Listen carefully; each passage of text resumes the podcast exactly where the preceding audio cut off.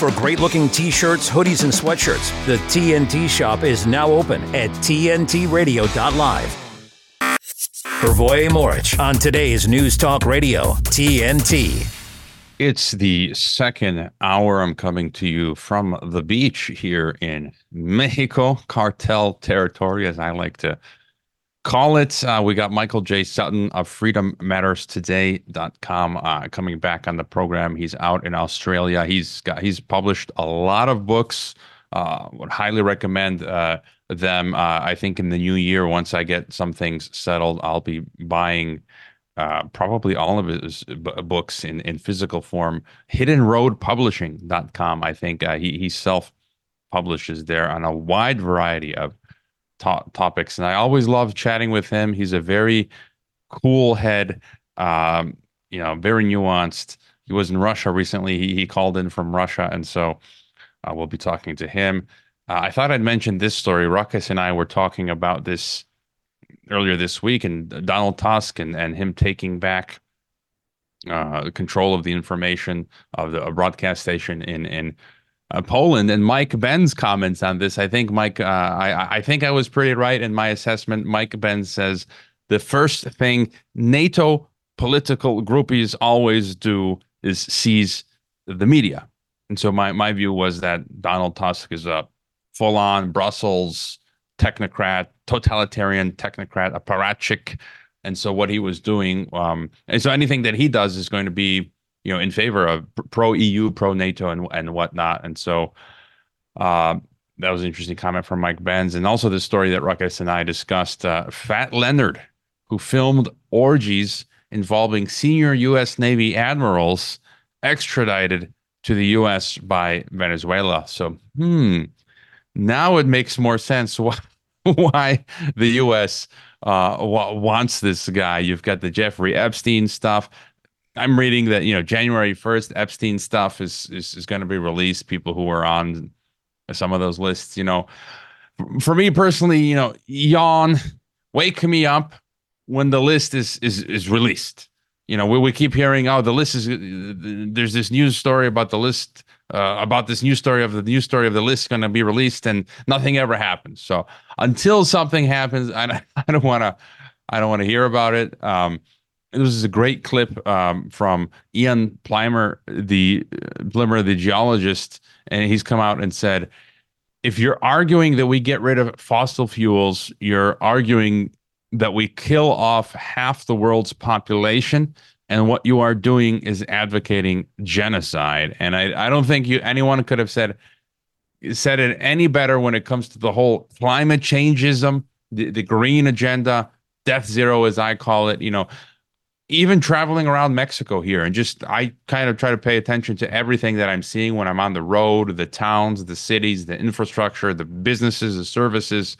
You you know, hydrocarbons are absolutely essential. If we take that away, what people's lives will be like afterwards i don't even want to begin to imagine. Like literally we could not get across the city.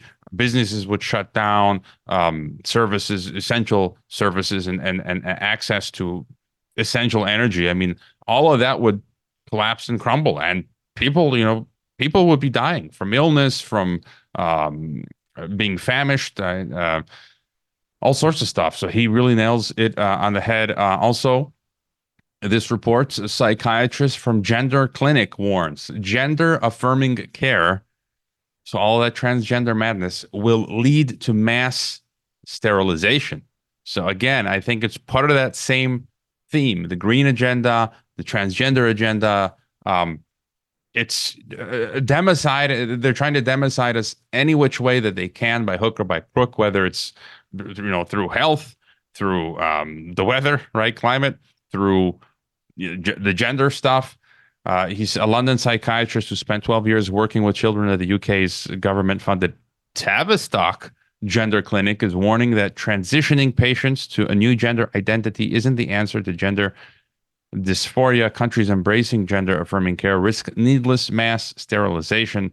So, again, any which way they can whittle down the population, those Tavistock engineers out there in England, right? Um, that's where a lot of this stuff is uh, originating from. And Riley Waggaman, our, our man in Moscow, will uh, more specifically, I think he's in St. Petersburg.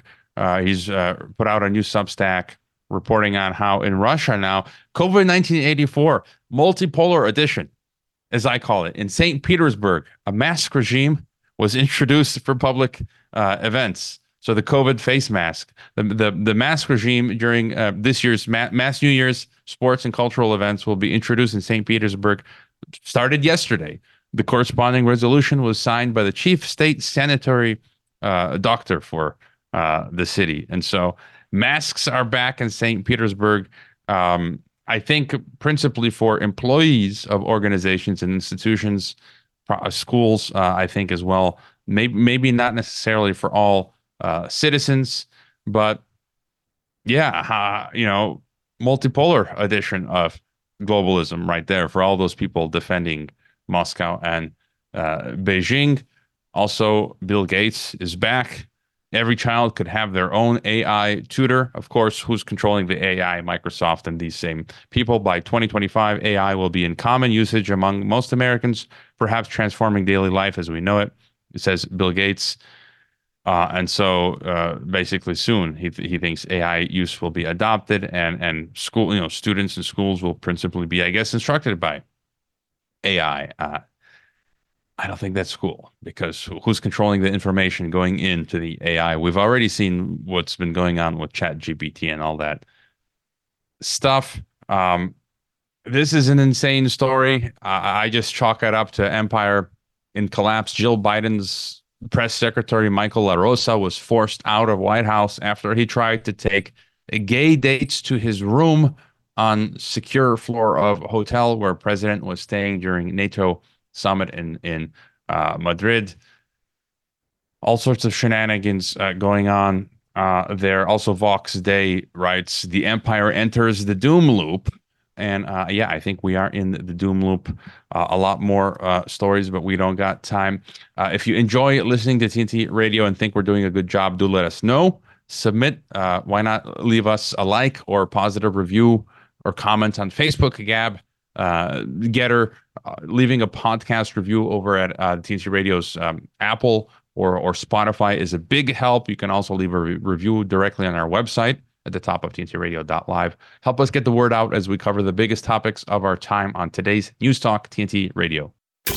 Connecting the dots, painting the bigger picture. They always have great conversation. Today's News Talk Radio, TNT. Officials from Denmark and the United Soviet States of America have signed a bilateral security agreement that will grant U.S. forces broad access to the Scandinavian vassal country. Here with the story, joining me once again at TNT Radio news producer Adam Clark, aka Ruckus. Thanks, Rory. Um, yeah, I was wondering when I was previewing the story why I was getting hungry because it involves Danish bases. Get it, Danish? Just kidding. Uh, the Defense Cooperation Agreement, the DCA, will allow the United States to permanently deploy military aircraft to Denmark and grant U.S. forces access to the aforementioned Danish bases, uh, specifically in Aalborg, Karup, and Skrydstrup. Skrydstrup? I think that's right. The uh, agreement was signed by U.S. Secretary of State Antony Blinken and Danish Foreign Minister Lars Ros- Rasmussen in Washington on December 21st. That would be today. Mr. Blinken said that the DCA would, quote, further strengthen security collaboration, end quote, and enhance interoperability between the two nations' militaries. He said, quote, Collectively, these agreements underscore the shared agreement by the United States and our European partners to bolster European and transatlantic security. Denmark remains an essential partner in this effort. End quote. US, US Europe relationship key to countering Russia. Sorry. read that wrong. The deal with Denmark means that the United States now has broad military access to the entirety of continental Scandinavia, with the exception of the autonomous Finnish territory of Åland. The DCA also does not cover the Faroe Islands or Greenland, which are autonomous territories of Denmark. The U.S. has signed similar agreements, unbeknownst to me until now, with Bulgaria, the Czech Republic, Estonia, Finland, Hungary, Latvia, Lithuania, Norway, Poland, Slovakia, and Sweden. Negotiations on the agreement with Denmark began in February of last year, 2022, at which time the State Department characterized the agreement as, quote, a natural progression in our decades of security cooperation, end quote. A statement from the State Department reads, quote, the United States and Denmark work closely together on a wide range of issues important to both countries, to the NATO alliance, and to the rest of the world, end quote. Notice how the rest of the world comes last. Cooperation with Denmark is as vital as ever, Mr. Blinken said, because of Russia's attempted conquest of Ukraine. Quote, uh, this is something he said at the signing ceremony. Quote Denmark continues to play a leading role in ensuring Putin's war on Ukraine remains a strategic failure. It was one of the first countries to commit to supplying F 16s to Ukraine and to train Ukrainian pilots to fly them. Our countries together are committed to enabling Ukraine to stand on its own and to stand on its own strongly, militarily, economically, democratically. End quote. Aha, so they're passing the buck over to them. Uh, when the United States signed a similar agreement with Finland earlier in the week, Russia's leadership made clear that it hasn't taken kindly to U.S. efforts to bolster U.S. military presence in Scandinavia. Uh, Russian, pres- Russian President Vladimir Putin claimed that the DCA would create quote unquote problems in the region and vowed to increase Russian military presence along the Finnish border. According to the Russian government, it also plans to reorganize some military divisions and deploy more troops in the Northwest in response to what it sees as, quote, NATO's desire to build up military potential near the Russian borders, end quote. Well, it sure looks that way. I mean, who can blame the dude? Mr. Rasmussen, who previously served as Prime Minister of Denmark, said that continued cooperation between the United States and Europe is vital, vital to confronting Russian aggression in Ukraine, terrorism against Israel, and the growing humanitarian crisis in Gaza, because it has to be all of the things all at once. Uh, he said, quote, We both know that peace and stability cannot be taken for granted. In a time like this, friends must stick together, and that is what we are doing with this agreement. You can always count on us, and we will always count on you, end quote. Yeah, Hrvoje, what do you think about this one? I mean, this is nothing more than aggressive uh, imperialism. They're going for global control. And I came across these two um, stories just yesterday, today. You know, one was from Arktos, journal um, published yesterday, Mackinder's Heartland Theory, Shaping Eurasian Geopolitics. And so talks about Mackinder's, you know, heartland um, theory, trying to prevent Eurasia from coming together. And they conclude by saying control over Eastern Europe was seen as pivotal when trying to stem the rise of Russia as a major power. And Mackinder argued for the establishment of buffer states to basically act on, a, on behalf of Western powers against both Russia and um, Germany, even in Tsarist times when Russia was ruled by family members of the British royal dynasty, Russia was already considered a threat, an enemy, and an obstacle on the path to Anglo Saxon world domination. This idea still permeates and continues to dominate Anglo American policy in regard to Russia to this very day. And one more story I got from uh, LewRockwell.com reposts RT News. And I got this from my friend um, John Leask, who will be uh, on the program with me uh, tomorrow. He, he tweeted this out how Putin says, I was naive about the West. Putin has said he was wrong to assume the West would establish productive relations with Russia after the collapse of the USSR.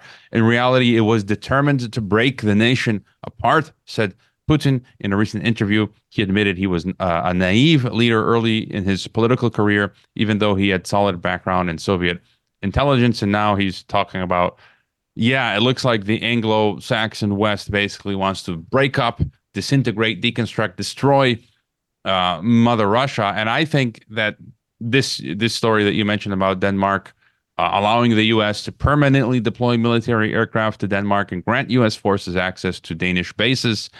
This is what it's all about: um, breaking Russia uh, apart and assuring that there there are no other competitors um, to Anglo-Saxon global domination. What say you, Ruckus? Uh yeah, all of that for sure. It's it, when I when I was reading when I caught on to the point that they've done this with all these other countries, and I and it's it's not like I knew, and They don't teach you this stuff in school. They don't make sure everyone hears about this on the news. They sure made sure that everybody heard about the cases that were going on during the pandemic. But I digress. Um, but yeah, clearly this is just uh, business as usual, is what we could label this one, Hrvoje. Yeah, and you know, Putin goes on. He says this alleged Western plan hinged on the premise that several smaller states would have no weight or voice of their own and would have no chance to defend their national interests. Um, and so he talks about Brzezinski. You know, in the '90s, uh, he published his book Brzezinski, and this is what it's all about: full spectrum dominance. Um, whatever else they they call it. It's it's their do- doctrine to create a true world uh, empire. Cecil Rhodes um, explicitly d- discussed this, and so I think I I'm just wondering uh, at what point will the Russians retaliate uh, and and their allies. And history again shows us, even if the Russians were weaker, they they you know defeated Napoleon, they defeated Hitler and so you, you got to take that uh, into account uh, as well. If if we do get this party started, as I often say, ruckus World War Three. Uh, all right, have a great evening uh, out there in Texas, what used to be part of Mexico, uh, and we'll talk to you uh, tomorrow. We got Michael J. Sutton coming up right after this. TNT Radio's Chris Smith. Despite being used to protect travellers from terrorists, hijackers, or violent drunks, or those who were drugged out as they board, and this has been going on since 1961, they won't be around this Thanksgiving. None of them. Air marshals were always meant to be invisible. Well, you can guarantee that this Thanksgiving. Ironically, the Biden administration has been hijacking air marshals for all kinds of other duties, leaving the passengers they were meant to guard and protect completely helpless. Air marshals have been lumbered with assisting the chaos on the southern border. They might be called air marshals, but an unknown number are now seconded to work on the ground. Maybe they're ground marshals now, marshalling illegal immigrants on the border and doing the job supposedly meant for the United States Customs and Border Protection. Where are they? Chris Smith on TNT Radio.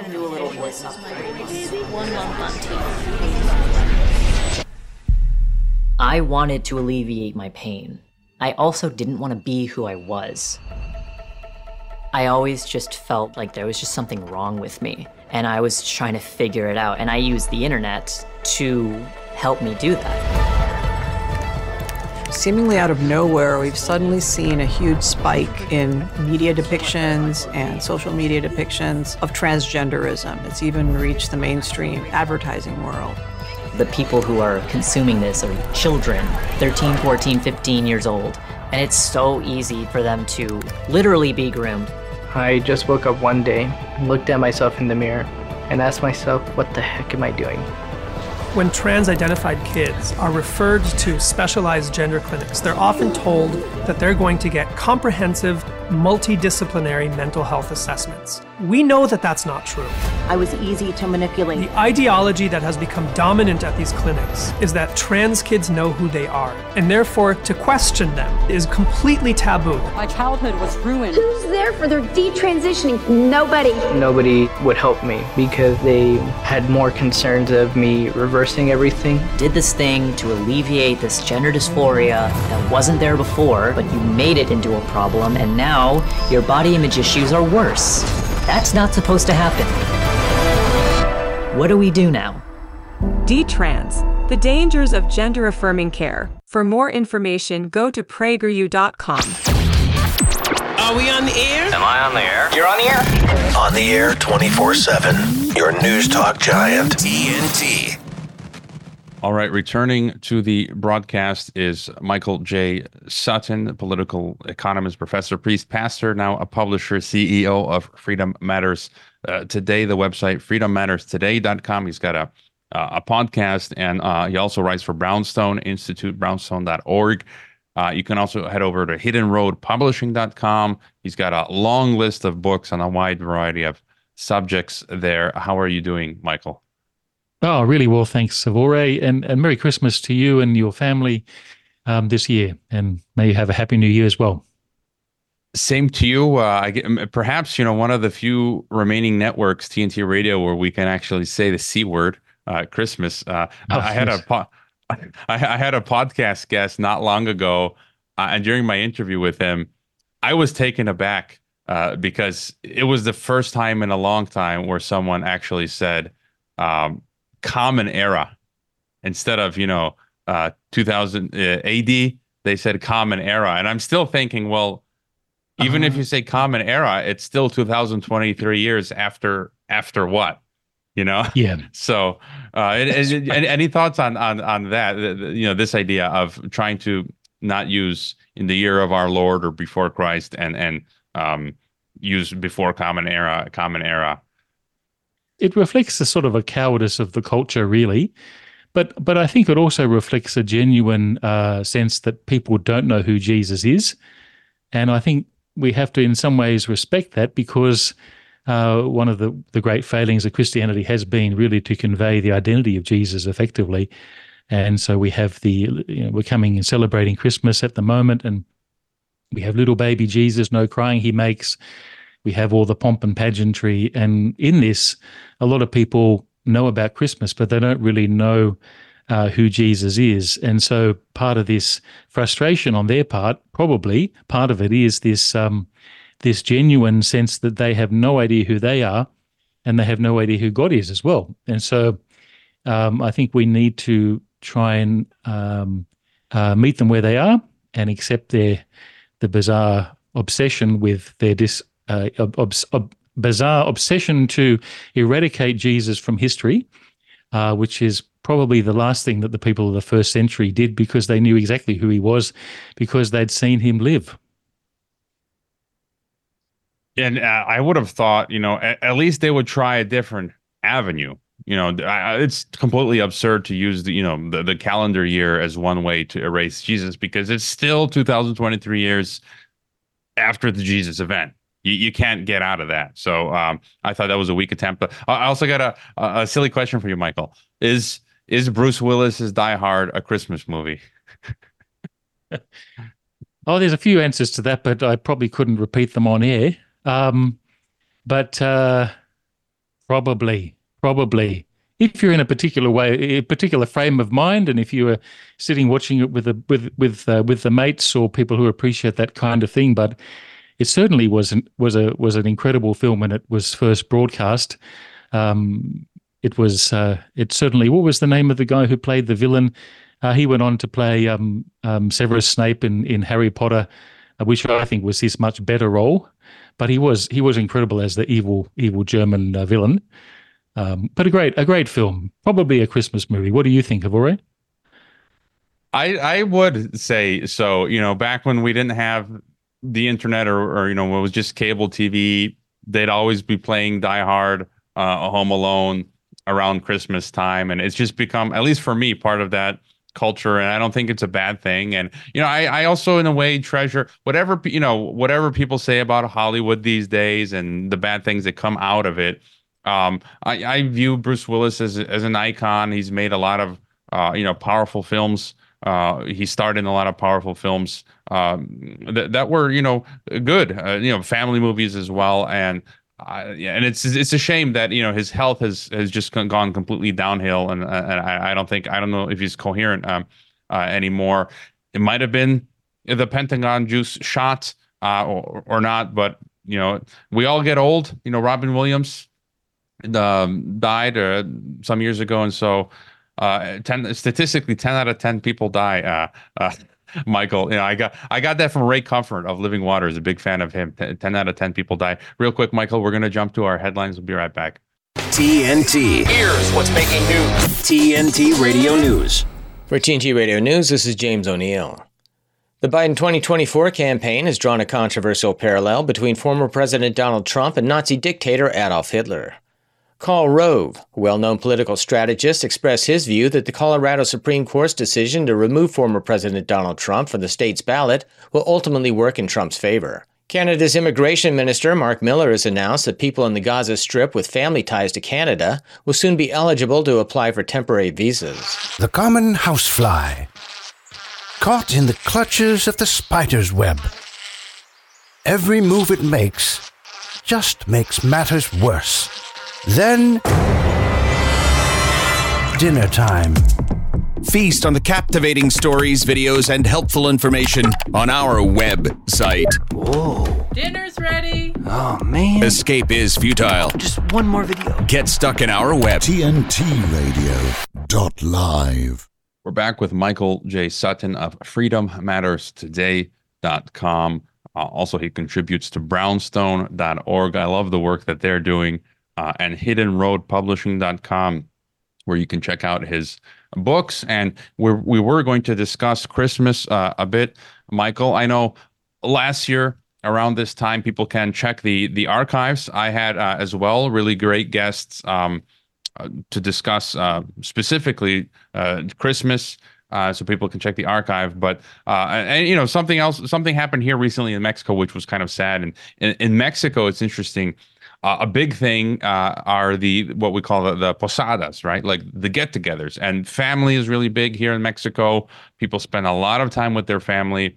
Uh, they have these big uh, get-togethers with big meals, lunches, and dinners that last like half the day, and it's unfortunate because I don't see them this happening so much in the Western world uh, anymore, like the U.S. or, or Europe. It's still a big thing in Mexico, which is great. Uh, yeah, but you know, unfortunately, unfortunate turn of events recently.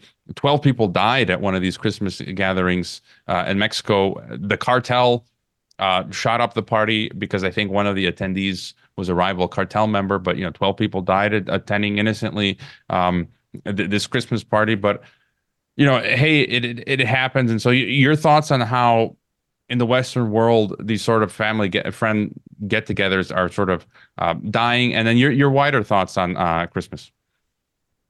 Yeah, that's a really good observation. I hadn't really thought about that. I think uh, probably Christmas in Australia has always been sort of a, a, a, family and friends affair. I think most Australians are fairly relaxed about Christmas. We one thing I have noticed this uh, the last few years is the extension of Christmas from the the time around the 25th all the way back to almost the beginning of December. And so we have Christmas events, end of year Christmas parties, Christmas carol services. Uh, we went to a great Christmas carol service um, a few weeks ago, actually, um, down by the beach, and hundreds of people, maybe over a thousand people, were there, and they sang all the secular carols, sang some beautiful Christmas carols, Christian songs, uh, under the stars, under the gum trees. Um, participated uh, uh, joined by various choirs and so on. And so I think rather than, I guess, Christmas becoming more of a secular event, I think it's becoming more of a celebration of human life and uh, and about family and about bringing people together. It's also a sense because it ties into New Year as well. It ties into all those very strong European traditions about New Year, about the beginning of of a, of a new season, uh, and uh, and in, in Australia, of course, we have a sunny Christmas. We don't have a wintry Christmas. Um, and um, but there is there is it is becoming more of a um, a Christmas of lights, a Christmas of celebration, um, and I think these are all these are all very positive things. A time to rest and reflect, um, but at the same time, it it is missing the essential element of Christmas uh, because it is a time of Christ, the, the birth of Christ. Um, and uh, and it goes back to what I was. What, what um, I wrote a, a, book recently called "What Are the Pronouns of God," and it's my latest book, and it's a critique of identity politics uh, in the West, primarily because uh, people today are very unsure, as I was saying, who they are, where they're going. We want everyone to know who we are. Um, I write in the book that 20 years ago, if a man said he was a rabbit, we'd lock him away. Uh, these days, we give him a job, we allow him to eat his lettuce and hop around the office and making the CEO. So people uh, have many different definitions of what um, it means to be a human being today. Some people don't even identify as human beings, and so I thought, well, what are the what are the pronouns of God? And uh, for me, uh, the pronouns of God are the exclusive claims of Christianity that the the presence, the power, and the person of God is found in the identity of Jesus. And so for me, uh, it's um, um, it's time to pull out the big guns, as they say, and to go back to the to what the Bible says about who uh, God is and who the identity, what the identity of Jesus is. Um, and for me, I I jump onto the identity bandwagon and say, great, you want to talk about identity? Let's talk about the identity of God. Um, and from my point of view, um, we need to understand who Jesus was. And what's interesting, Hrvoje, is that as I was doing my research on the book, that the early Christians took several centuries to work out who they decided Jesus was uh, anyway, because it wasn't until several centuries later that we have the great um, uh, declaration of the Athanasian Creed and other creeds. But certainly in the New Testament, the um, between AD 30, AD not CE, but you can say CE if you want to, AD CE sounds like a rock band. Um, from AD uh, 33 to AD 70, the identity of Jesus is clearly stated in the New Testament, um, and particularly the the book of the letter to the Hebrews, which was written before the fall of Jerusalem.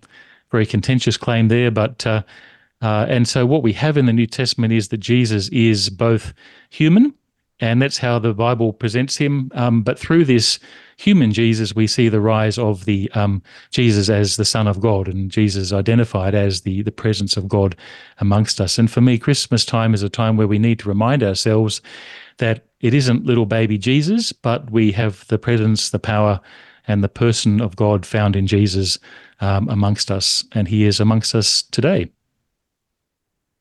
And what you mentioned is something that for many years now I've thought about, you know, attending Christmas events in, in, in many countries that I've that I've um, lived in, um, whether it was in the U.S. or uh, Croatia, um, Switzerland, Mongolia, Kazakhstan, Mexico, uh, wherever it was celebrated, and often people would celebrate. You know, whether it was at at my school where, where I worked here in Mexico, we'd have Christmas get-togethers, and Mexico's more Catholic, and so they might have a little bit. It might be a little more explicit. Christ, uh, you know, they they have different events. They have this big like cake where they throw in like a baby Jesus, and then uh, we would cut. It would be every person's turn to cut the cake and take the slice, and then if you got the slice with the little like baby inside, you would have to pay for lunch for you know the entire um, uh, department or, or whatever stuff like this. But I would always think in the back of my mind what you just mentioned that we're it's it's Christmas. We're all celebrating um, Christmas. It's, it's it's about Jesus, and no one's talking about him. And I would just try to find a way. I think you know to be the one but to put my foot forward well let's talk about jesus for a moment and his importance because we're all here celebrating this event but no one wants to talk about him because it's it's politically incorrect uh, right? And so you know any thoughts on that? And then and trying to sort of break that silence. Absolutely. I think we need to really uh, go back to the identity of Jesus, which is what I'm trying to do with Freedom Matters today. Uh, talk about the identity, the person, the words of Jesus, his his life, and I think for for a lot of people who are repelled by the church or they're repelled by institutional religion, I think the the way to to open a conversation is to start talking about the authenticity of the life of Jesus, the kind of person he was, uh, his kindness, his love, his generosity, his compassion, his mercy, his um, forgiveness. And the more we talk about Jesus and his life and the kind of person he was, I think that's a really that really resonates with people because people are looking for authenticity. They want something real. And I think that one of the one of the problems of the past, I remember I grew up with the idea with I remember a bishop said to us, don't try and understand it, just believe it. And for me, I've always had a problem with that because in the New Testament, we have the story of Mary, the mother of Jesus, who thought his, she, she thought her son was nuts. And there's a there's an episode where she tries to restrain Jesus and, and lock him up or lock him away because he was an embarrassment. And so here we have the Mary, the, the mother of Jesus, who is allowed to doubt. She's allowed to go on her own journey of discovery. And somewhere between that period and and the cross, she comes to see him uh, as he sees himself, the, the Son of God, the Messiah. And so we need to allow people the opportunity to process the identity of Jesus for themselves. instead of telling them, well, you have to believe, you have to believe, uh, we can present to them the, the account of the New Testament and say to them, well, look, you know, the the New Testament account is a very balanced view of the life of Jesus. Peter and Paul, uh, they reject the extremities. Um, the gospel writers state things. They don't try to justify uh, events. They just say this miracle occurred and they just write about it. They don't try to, I guess, sort of defend it. And so they're, they're also trying to understand the identity of Jesus. And even at the, the resurrection of Jesus, a number of the disciples doubt that he rose from the dead, even though he is there amongst them. And so we have this uh, testimony about him that that that God wants us to to encounter God, encounter Jesus through our own process of investigation, to to read the New Testament, to come to terms with who Jesus said he was, and and who he is for us today. And and I think that's a really important place for people to start because uh, the Bible presents uh, Jesus as the as the message of God. Um, certainly, the, the, the letter to the Hebrews is encouraging the Jewish people of the the first half of the first century to see Jesus as the Messiah and not to go back to the temple and not not to go back to the Torah, but to accept Jesus as the um, the Son of God.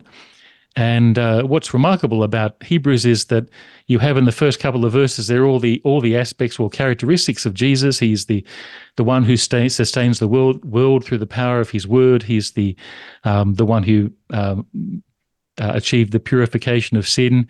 Uh, provided the purification of sin. He's the one, the heir of all things. He's the one through whom the universe was created. And so, what we've done is we've turn Jesus into little baby Jesus, no crying he makes, or we make him into some kind of emblem for our political ambition. But we're talking about not only the Son of God, but as the letter to the Hebrews says, Jesus is the exact representation of his being.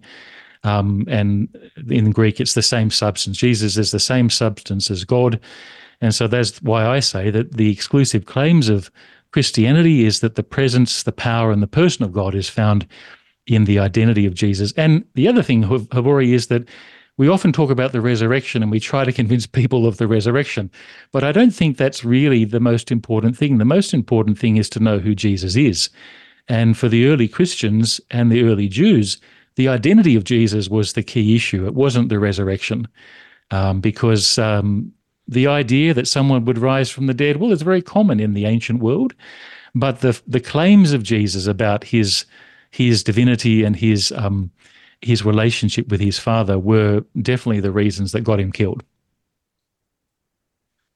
Yeah, and well, I yeah, I would think resurrection is part of his um, identity because you know he he came back and he's uh, alive today, and that is part of that uh, identity. And uh, just you know, one more thing uh, that that came to mind is how more and more people uh, in more and more countries, especially the West, um, they're not using the term Christmas. They're saying, "Hey, happy holidays," or here in Mexico they say "Felices fiestas," happy sort of like parties. And uh, I always try to respond back, "Merry Christmas," particularly. Um, but you know, since you mentioned what he was killed for, uh, you know, John Whitehead um, of Rutherford.org, you may be familiar with him. Uh, he writes around this time of the year. He always writes an article um, and this one was fantastic called Born in a Police State The Deep State's Persecution of Its Most Vulnerable Citizens. And he talks about Jesus. He says, What if Jesus had been born 2,000 years later? What if instead of being born into the Roman police state, Jesus had been born at this moment in time? What kind of reception would Jesus and his family be given? Would we recognize the Christ child's humanity, let alone his divinity? Would, would we treat him any differently than he was treated by the Roman uh, empire, and he says uh, and he gives one um, example, which I I think I just oh here it is. He says, um, um, yeah, I lost the, the, the spot, but basically, I think he, he wouldn't have been treated uh, any differently. Maybe even worse if you were born uh, uh, in this time. But in any case, I want to get your further thoughts on this uh, and more uh, after the break, it's time for our break. Again, the website's freedommatterstoday.com. Uh, you can find Michael's uh, articles at Jeff Tucker's brownstone.org, also hiddenroadpublishing.com. Uh, feel free to leave any questions in the chat uh, in my email or call in. We'll be right back. My character Shazam knows all about growing up in a family full of teenage superheroes. They're bold. Where's everyone going? To fight crime? Okay. Adventurous. Shazam! There's never a dull moment. And no matter what happens, they'll always have your back. All they need is a place to grow and be themselves. And the best part is, you don't have to be a superhero to adopt a teen. Learn more about adopting a teen from foster care. Visit adoptuskids.org. You can't imagine the reward. While serving in Afghanistan, I was hit by sniper fire. The fighting was so intense, the medevac chopper was barely able to land. In the hospital, I was given a 5% chance to live. It's a good thing math wasn't my best subject.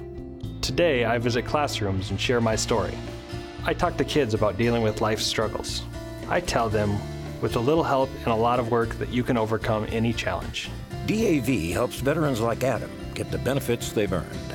They help more than a million veterans every year in life changing ways. I know that some struggles are big and some are small, but they're all struggles, and you have to learn to get through them. With support from DAV, more veterans like me can live their best life.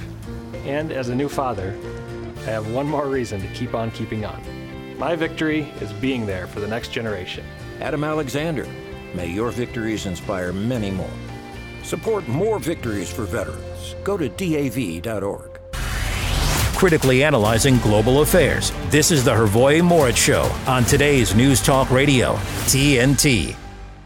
It's our final segment with Michael J. Sutton talking about all things uh, Christmas. Uh, and you can get his new book, What Are God's Pronouns? The Identity of Jesus from a Christian Perspective, over at uh, Amazon. Just published uh, a week a week ago. Uh, and, and I was um, talking about John Whitehead of Rutherford.org, his, his great uh, article, Born in a Police State. and he talks about if Jesus were born today. And he says, consider the following, if you will had Jesus been born in the era of the American police state, rather than traveling to Bethlehem for a census, Jesus' parents would have been mailed a 28 page American Community Survey a mandatory government questionnaire documenting their habits, household inhabitants, work schedule, how many toilets are in their home, etc. The penalty for not responding to this invasive survey can go as high as $5,000. Instead of being born in a manger, Jesus might have been born at home. Rather than wise men and shepherds bringing gifts, the baby's parents might have been forced to ward off visits from state social workers intent on prosecuting them for the home uh, birth. One couple in Washington had all three of their children removed after social services objected to the two youngest being birthed in an unassisted home uh, delivery. And you get the gist. John Whitehead goes on and on, giving many of these uh, examples. Any thoughts on that? Because you, you often talk about um, fascism uh, and, and, and freedom, and your thoughts on if Jesus were born um, today and you know where we are. Um, it just seems like the tyranny continues to slowly uh, get worse. Absolutely, I, I would say that Jesus was born at home. Um, in in the Greek, it says that he was there was no room for him in the in the house or in the room, and so what it was probably was that he went to Joseph went to the family home, um, and because he was a, a young uh, spouse with his or engaged to be married to Mary, with whom to, uh, they were not married at that stage um, they were f- kind of forced to have the, the worst part of the house. So grandpa, grandma, and mum and dad, and all the other relatives got the um, the first and second bedroom, and they were shoved right at the back. And so that's why they were near the animals because they got the, the worst position. And I think that is sort of goes into the humility of the birth of of Christ, and it shows something that we we elevate as something very positive. Uh, but at the time, it was something very humiliating for for them and for for Jesus, of course um, as he came to understand his role and his relationship with his father, to submit to his father's will, to do what God wanted him to do, something that the Gospels uh, um, talk about. We get little glimmers of that throughout the Gospels. Uh, Jesus struggling with his will, uh, struggling with the mission that he'd been given to be the uh, the sacrifice for the sin of the world. Um, but that's why he came. He came to restore our relationship with God. He came to be the Savior of the world, to die for sin, as, as the writer to the Hebrews says, uh, that he provided purification for sin, a statement that would have been deeply offensive to the Jewish hearers of his time. Jesus was not a Levite, he was a descendant of David, which meant nothing in those days. But um, for him to even assert that that Jesus was the one who provided purification for sin uh, in its totality. So the entire sin of the world was paid by his death on the cross, um, as I often say, Jesus stood because where we could not stand, he fought because we could not fight, um, and he uh, died in our place uh, for our sin. But I think also the birth of Jesus is such a wonderful thing because God decided to reveal himself uh, in a human form.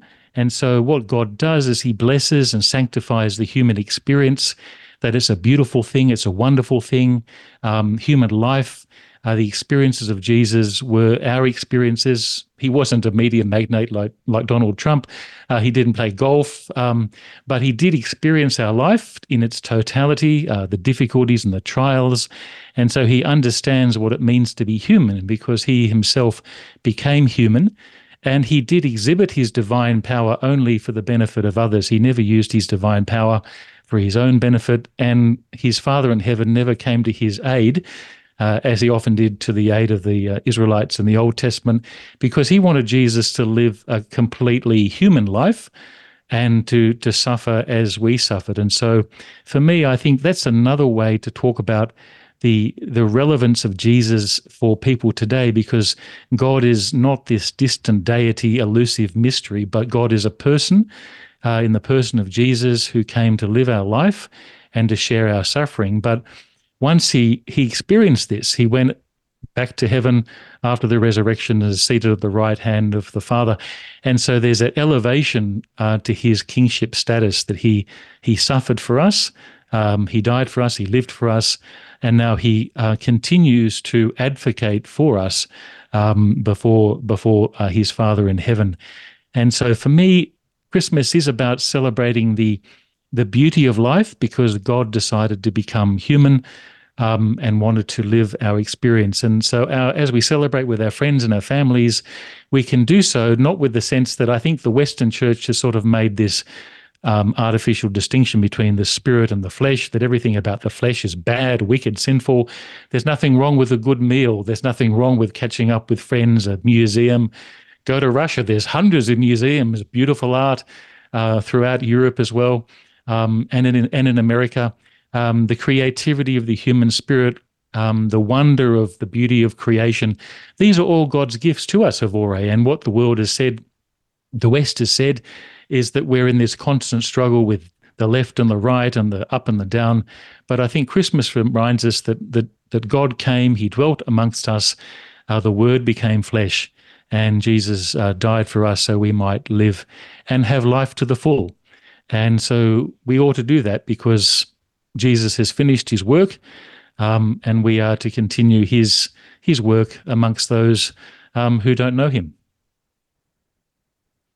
yeah what you just mentioned there kind of reminds me of why i try to always stay f- focused on the bigger picture you might you know people might notice myself as a guest uh, as a host i often kind of like always i'm looking at big big picture generally uh, asking my guests because uh, you know, a, lot of stuff they're just details, and you know, I always think of eternity, life and death, as you mentioned, God, uh, Christ, and, and and judgment. And I don't have time for you know this this race stuff uh, you know, there's people, conservatives, who are obsessed with like the the, the white uh, race being erased. I'm just like, you know, at the end, it's I I believe there's only one race, and it's it's really I don't personally view that as as uh, important. And technically, I always kind of point out I, am not even white. I'm a Slav. Slavs are not really considered um, uh, white, but you know all these little squabbles, and I'm like, uh, let's put that aside. Let's come together, people from the left, from the right, let's just you know d- d- unity. And you know we shouldn't seek unity above um, all things. You know there are things that are of doctrinal importance when it comes to um, christ and, and and god. But um, i think we need to spend more time looking at the bigger picture and uh, contemplate death because it's it's coming for us all sooner or uh, later which another reason why i'm not so afraid uh, of it because eventually we're all we're all going to uh, die. And um, any other thoughts on on um, Christmas or uh, New Year's uh, uh, or or anything else? Well, I think that anyone, I think or anyone can come to know God. Um, Paul says that there were supporters of the house of Caesar uh, who called themselves Christians. There were supporters of Herod who was a nasty piece of work, but some of the Herodians were Christians. And so even even members of the deep state can come to know Jesus as their Lord and Savior, and maybe even maybe even Donald Trump. Um, who knows? I mean, no one is beyond the love and mercy of God. Um, or, or so Hulk Jesus, Hogan. I, I, don't know if you saw this story. Seven-year-old WWF wrestler Hulk Hogan uh, j- just yesterday uh, got baptized. Oh, okay. So no one is beyond the love and mercy of God. And I think it, as long as we accept the identity of Jesus, and I think through understanding who he is, we can understand more clearly who we are. And I think that's a great comfort for many people who are searching for their own identity and don't know who they are. So I think for me, Jesus is the um, the presence, the power, and the person of God. Um, and once we know who He is, we can uh, we can uh, we can follow Him, and we have that assurance that we're following the one who uh, went before us and uh, provided that purification for sin, and who uh, enabled us to know the Father again. And so this is not just for for us Westerners, but it's for everyone. And I agree with you, Hrvoje. Uh, it's not about black or white, up or down. We're all in the human race, and it's for everyone that God that uh, God sent Christ, um, and Christ came for everyone, even white people. Yeah, and um, I, I just continue looking at this this article from John Whitehead. It's just really amusing the the the um, thought experiment he conducts here, where he says Jesus' anti-government views would have resulted in him being labeled a domestic uh, extremist. While traveling from community to community, Jesus might have been reported to government officials as suspicious under the DHS see something, say something programs, rather than being permitted to live as an itinerant preacher Jesus might have found himself threatened with arrest for daring to live off the grid or sleeping uh, outside because, you know, in a number of cities, that's uh, criminalized now. And so, really, that, and, you know, and some, there's nothing new under the sun, as it's written in, in Ecclesiastes, but also some things have changed in uh, 2000 years. We, we, we got uh, three minutes uh, to midnight. You know, any other thoughts? Uh, any thoughts on what may await us uh, on the other side of the new year in in, in 2024? Well, the letter, the author to the letter to the Hebrews says we're in the last days. He wrote that two thousand years ago, and so we await the return of Christ. We await the um, the end of all things, a new heavens and new earth, um, and we're just called to follow Jesus wherever He leads, and to um, to know God and to know ourselves, really. And this Christmas time is a time for us to reflect, to to celebrate, uh, to be with family and friends, and remember that uh, that God decided to become one of us, um, and he cel- he celebrated our life, so we might celebrate Him.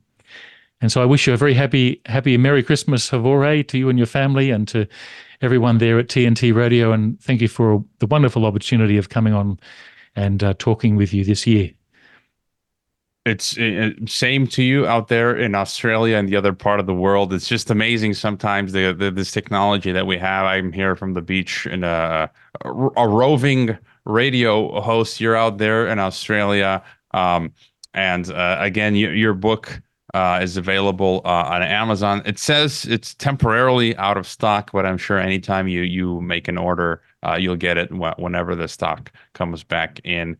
Um, uh, and and you've got another yet another book uh, as well. You you just mentioned to me that you're uh, working on, and so um, any uh, thought on that as well? Let us know all of your projects and and places we can find you. Yeah, well, it's it's freedom from fear. Um, freedommatterstoday.com. And so we have various plans for next year, new projects coming up. Um, all our books available through Amazon. Uh, and uh, We'll go into the ebooks next year as well, so you can get a copy of Ore. So uh, you inspired us to you inspired us to do that. So thank you for for that uh, motivation. Um, but um, yeah, it's been a wonderful privilege to talk about about faith and life and how the Christian faith applies to to our existence and our, our experiences in our crazy world. But I don't think much changes. I think Whitehead's probably right. I think there would have been a lot of, um, as I say, deep state people who do um, um, see themselves as followers of Jesus, as there were Romans who supported um, the Savior. Um, and so that's a great blessing too. So not much, not much changes, but God is with us every day, and so God bless. All right, I look uh, forward to talking with you uh, next year, uh, Michael. Uh, FreedomMattersToday.com. Uh, I'm signing off. Uh, Steve Malzberg is up next. Keep on rocking in the not so free world. That's what Jesus uh, did be seeing you.